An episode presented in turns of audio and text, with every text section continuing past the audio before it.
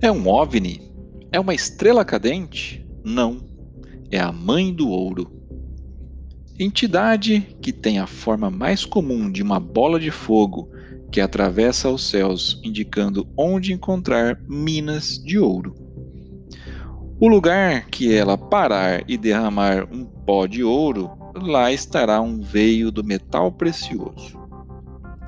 É só escavar ou entrar no local, que grandes quantidades de ouro esperam pela pessoa. Mas deve-se manter segredo absoluto. Nunca revelar a ninguém onde encontrar a tamanha quantidade de riqueza.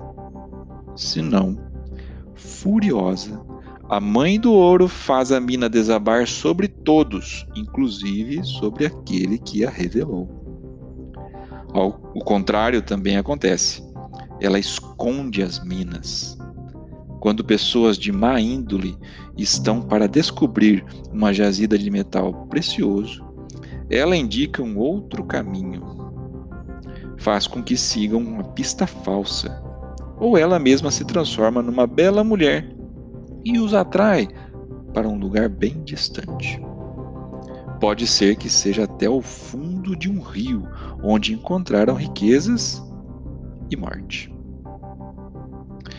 Acredita-se que ainda há muitas minas a ser descobertas, porém, elas protegem dos gananciosos guarda também as mulheres, em especial aquelas que são maltratadas e ou abandonadas pelos maridos.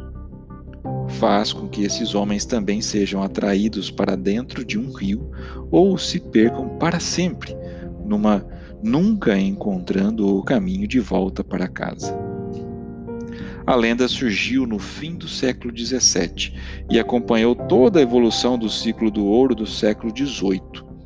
Em Minas Gerais, onde foi o apogeu do ciclo, a mãe do ouro é uma serpente dourada que se transforma em uma estrela cadente que desaparece.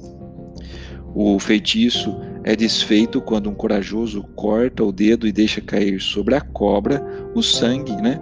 ou leva à presença dela o filho pagão de sete anos. No Paraná, é uma mulher sem cabeça que zela pelas jazidas de ouro. Entre os índios guaranis no Rio Grande do Sul, parece ter sido o local que o mito teria nascido e depois se espalhado pelo Brasil. Em terras gaúchas também é onde o mito do boitatá é bem forte, e a mãe do ouro possui muito dele e do mito da Iara.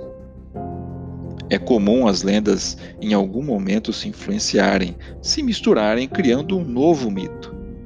A lenda das, da Mãe d'Águas, além de todas as outras características, serve de inspiração para o lugar onde a Mãe do Ouro estaria morando atualmente, que seria em uma gruta em algum ponto despoluído do rio Tietê, rodeada de peixes exóticos e guardando um tesouro incalculável. Você está ouvindo a segunda temporada de Lendas Brasileiras, uma adaptação da obra Chiara Escuro Studios Yearbook 2018, com os principais personagens do folclore brasileiro. A arte da capa desse episódio é de Alison Borges, lápis, arte final e cores.